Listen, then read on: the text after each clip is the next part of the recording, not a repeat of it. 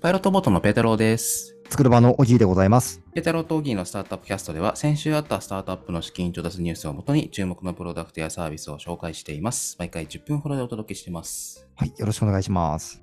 前々回かな？その前かな？ちょっと正確に覚えてないんだけどさ、収録音声をあの編集しててはい。思ったんだけどさ、オギーの音からさ、ええ。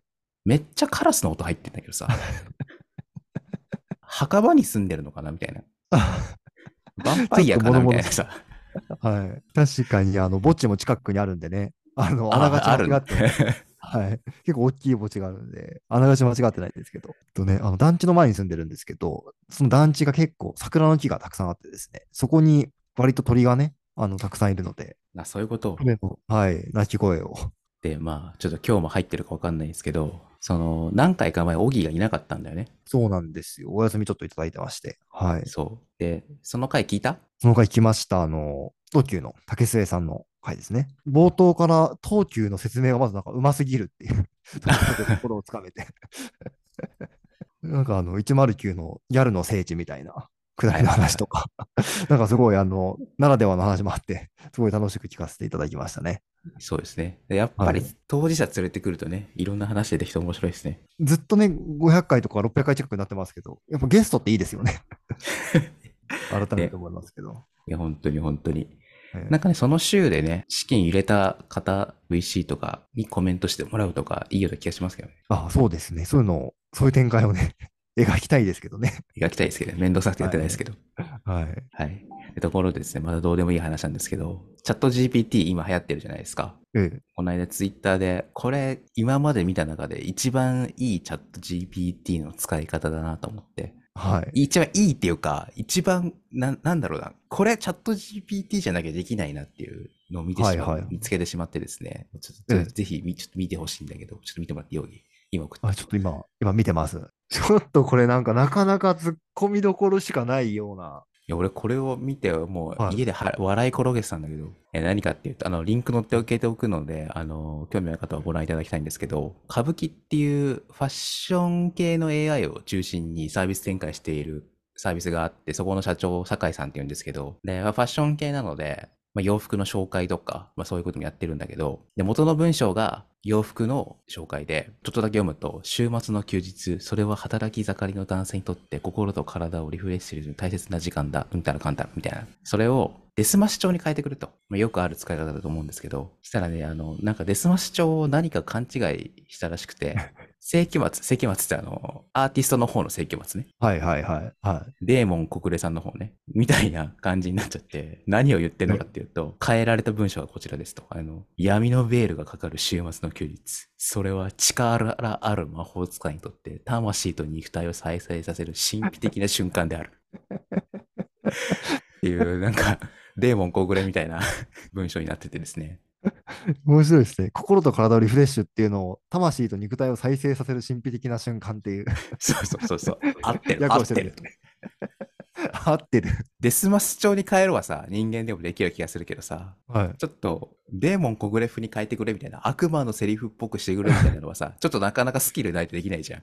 できないですね。それをね、チャット GPT がサクッとやってくれるからね、この使い方は思いつかなかった。思いつかなかったっていうか、わざとやったじゃなくて適当にやったら、はい適当にやってくれちゃったからこうなったっていうだけなんだけど、これおもろいっすね。これだけで結構笑えますね、も5回ぐらい見てるけど、5回ぐらい笑ってるわ、俺は。っう。いや、優秀ですよね。でもやっぱり、チャット GPT は。ていうどうでもいい話でした。あ面白いですね。ありがとうございます。あとちょっと、一個宣伝していいですか？はい、もちろん。あの、私ですね、まあ、皆さんお忘れだと思うんですけど、あの、昔公認会計士だったんですよね。すごいですね。国家資格はいです。よね。も公認会計士ですよ。う、もう、うん最難関ですよね。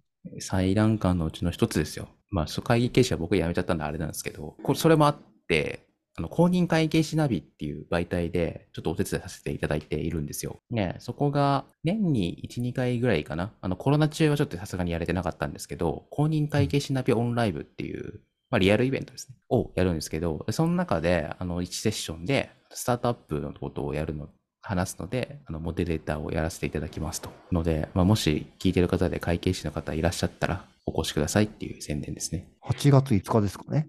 8月5日、茅場町で。茅場町で。単価対象公認会計士か公認会計士か合格者ってなってますが、それ以外はいけないっていうことなんですか？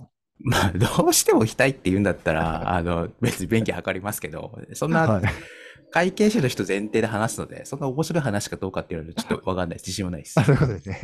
はい。まあでもね、勉強してる人とか、ええでもし、もし別にリタインだったら、あの、便宜を図りますって感じです。拒否ってるわけじゃなくて、来ないでしょっていうので、あの、はじ、弾いてるだけです。わかりやすく書いてるってことですね。一応テーマとしては、スタートアップのリアル、経営管理、ガバナンスで生かす公認会計士のスキルっていうことで、うんうんあの、まあ、経営管理とかガバナンス、まあ、会計士はすることが多いので、まあ、そこで、でもスタートアップでね、そこでやってる人ってなかなか少ないので、お話聞きますというところで、相談していただけるのが、あの、ユーザーベースですね。ニュースピックスとかやってる。うん。ニュースピックスの内部監査とか、このポッドキャストでも紹介しましたけど、エニとマッチングアプリを運営している会社の、えー監査役、まあ、正確に言うと監査党委員取締役っていう制度があるんですけど、あの監査党委員取締役をやられている、まあ、まあ、ざすげえざっくりと監査役みたいなもんですよ。やってる荒堀さんっていう方と、あと、はい株式会社ロックスっていう、まあ、バックチェックとか HR 系の会社ですね。このそれもこれもポッドキャスト出てると思いますけど、に、えーで、えー経営管理部長をされている野沢さんにお越しいただきますので、ぜひお越しください。はい。ありがとうございます。じゃあ、という宣伝も終わったところで資金調達ニュースいきたいと思います。はい。はい、1件目。株式会社アイコミ。まあ、これニュースがね、ちょっとあの、資金調達っていうか、株式を移しただけかもしれないんだけど、はい。まあまあ、それはさておき。まあどっか大手製薬会社からスピンアウトした会社らしいんだけど、認知症とか、あとええ心理症状、行動心理症状って言ってね、をまあデジタル医療機器で解決していこうとしている会社ですと。うん。個別最適化した視覚、聴覚、嗅覚などの感覚刺激を与えることで認知症の、まあ、認知症を緩和させようっていうデジタルセラピーをやっていますっていうところですね。すごいですね。そんなことできるんですね。できるらしいよ。生活や最近の様子から地域、年代、趣味などに基づいた専用の音楽や動画、画像を用意して本人の反応を映画や映画分析して五感を刺激しますと。へえ。なるほどねって感じだよね。これで認知症になったら嬉しいですね。ねすごいよね。ね当然今までもまあいろいろやってたと思うんだけど、まあ、わざわざ脳波測ってとかはさすがにできなかったからね。ね、本人の反応を、なんだろう、J-POP より演歌聞かせた方がいいとか、その逆とか、そういうのを分析してくれるんでしょうね。ね、あと視覚、聴覚、嗅覚って言ってるから、まあいろんな方法でデジタルでこういうセラピーできるっていうのはすごいよね。すごいですね。嗅覚とかもあるんですね。音となんか目はありそうですけど、匂いもね、うんあるんですね。まあ五感で使うんだろうね。いや、なんかいいデジタルの使い方だよね。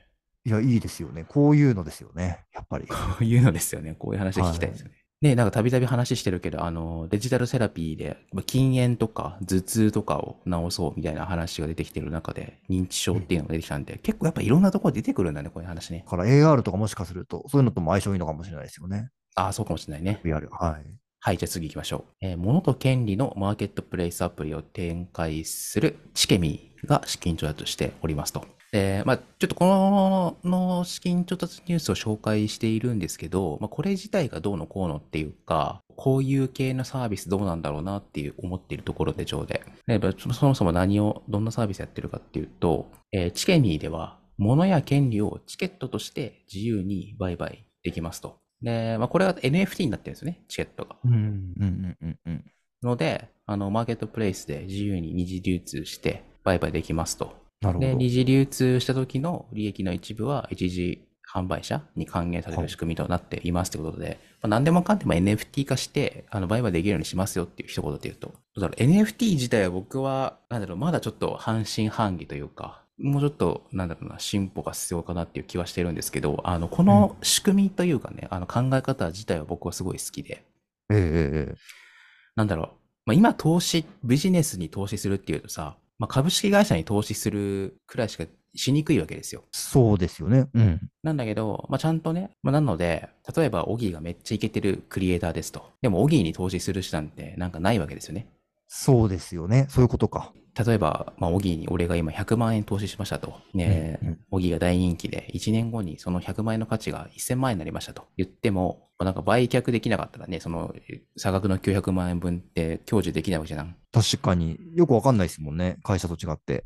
うんそうそうそうそう。でも売る場所もなかったらね、どうしようもないみたいなところもあるので、まあ、なんかそういう可能性はすごいあるなとは思ってるし、まあ、仮に売却できたとしても、その900万円分の値上がりって、俺が享受するってなったら、オギーにはいかないわけだよね。ので、まあ、オギー的には全然だから、なんだろうな、その投資の仕組みを整えるメリットが全くないっていうか。うまみがあんまりないですもんね。まあ、なので NFT、別に NFT じゃなくてもいいんだけど、NFT 使って、まあ、こういう仕組みを作ろうっていうのは、個人的にはなんかすごい、あの、世界観としてはすごい好きなんですけど、ただね、まあやってることは株式会社と同じなので、株式会社でね、なんかありとあらゆる、まあ、リスクに対して規制があって、まあその規制がた今正しいかどうかっていうのはあると思うんだけど、それさておき、は NFT がある程度自由にできちゃうので、まあそこの制度設計は必要かなっていう気はしてますけど、なるほど。そんな細かい話はさておき、あの、こういう世界観は結構応援してるところですね。ああ、そういうことですね。ちょっとなんか NFT、あんまりまだよくわかってないんですけど、はいはいはいそういう世界観だと、すごく未来はありそうですね。えー本日最後、冷凍用辞職のモグモがプレシリーズへの資金調達をしておりますと。これ実は数ヶ月前に僕取材させていただいて、オンラボで。で、今オンラボのホームページに記事載ってますけど、あの、まあ、今紹介した時、冷凍用辞職なんですよね。ええ。まあもういつもの話で、あのー、共働きの夫婦とか増えているので、ね、核家族化も進んでいるので、まあ料理作るの大変ですよねと。で、まあ一まあ一日三仮に3食として、週7日で21食だとしても、まあそれ全部作るの大変だから、まあ全部とは言わんけど、一部でも変えられたらいいよねっていう。いや、そうですね。うん。まあハンバーグとかスープとかいろいろ作ってるんですけど、でそれ自体はね、まあ、まあ結構あるって言うとちょっと語弊があるけど、あの、うんうんまあ似たようなサービスもあると思うんだけど、話聞いてて面白かったのがね、結構その、幼児食体験みたいなものを結構重視してて、まあ一応冷凍で届くからさ、あの、はいまあ暖かくして食べるものはチンして食べるわけですよ。うんうん。なんだけど、ハンバーグ出したら、なんかハンバーグ子供が食べないみたいなことってあるわけですよ。はいはい。ありま、ありそうですね。はい全然珍しくもないんですけど、うん。でその幼児食体験ってのは例えば何かっていうと、あのそのレンジチンするじゃないですか。その時のボタンを子供に押させるんですって。で、ええほんとボタン最後のチンのところを押すだけ、チンのところっていうか、あの、スタートのところを押すだけですよ。なんだけど、それで子供食べるようになるんですって。え、面白い。そんなことあるんですね。そんなことあるの？って感じじゃないですか。とか、なんかメニュー表を作って、どれ食べたいって言って選ばせると、なんか食べる確率上がったりとか。うわ、面白みたいなお話をあの伺ってきたので、ぜひ、まあ、細かいことは記事を見てほしいんですけど、ちょっと話聞く前は正直ね、なんだ幼児食体験ってなんか、手のいい言葉並べてんだろうっていう、そんな、そんなこまで悪く思ってるわけじゃないけど、なんか何を言い逃したかなと思ったんですけど、話聞いたらめっちゃ面白かったです。ええそっか、そんなことあるんですね。知らない世界ですね。UX っていう世界の親戚だと思いますけど、まあ大人でもこういうのあるのかもしれないですね、もしかしたらね。いや、あるかもしれないですね。うん。あはい、というところでございました。今今週珍しく10億円以上の資金調達がなかったんですね。うん珍しいですね。だいぶ久しぶりですね。この次、月末月初とかが入ってくるので、大きいのもあるかもしれないですけど、結構あれだ、これ収録してるのが7月の1日なので、半分終わりましたね、2023年が。ああ、もう上半期終わりですね。お疲れ様でした。お疲れ様でした。今年のベストバイとかを書き留めとかないとまた忘れちゃいますね。ね。うん後半のものが多くなるっていう現象になっちゃいますね。そうそうそう、直近のものしか覚えてないっていうね。なんか買った？買ってない気がしますね。こういうとこですよね。買ってるんでしょ？うそうそう、買ってるんでしょうけどね。僕はちなみにユニクロのハエアリズムハーフパンツがめちゃくちゃ当たってます。よりでもハーフパンツも出たんですね。そうハーフパン、まあ、外向きっていうか家で着るような感じの。そう。いや、涼しいし、軽いし、マジ伸びるし、めっちゃいいよ、マジで。えーな、もう暑いっすからね。短パンですら暑いですもんね。もはや。短パンですら暑いからね。というわけで、まあ、これから暑くなってくると思いますけど、皆さん、熱中症とか気をつけてね、はい、お過ごしください。はい、じゃあ本日はこの辺でお別れしたいと思います。ペータロー・トーギーのスタートアップキャストでした。さようなら。さよなら。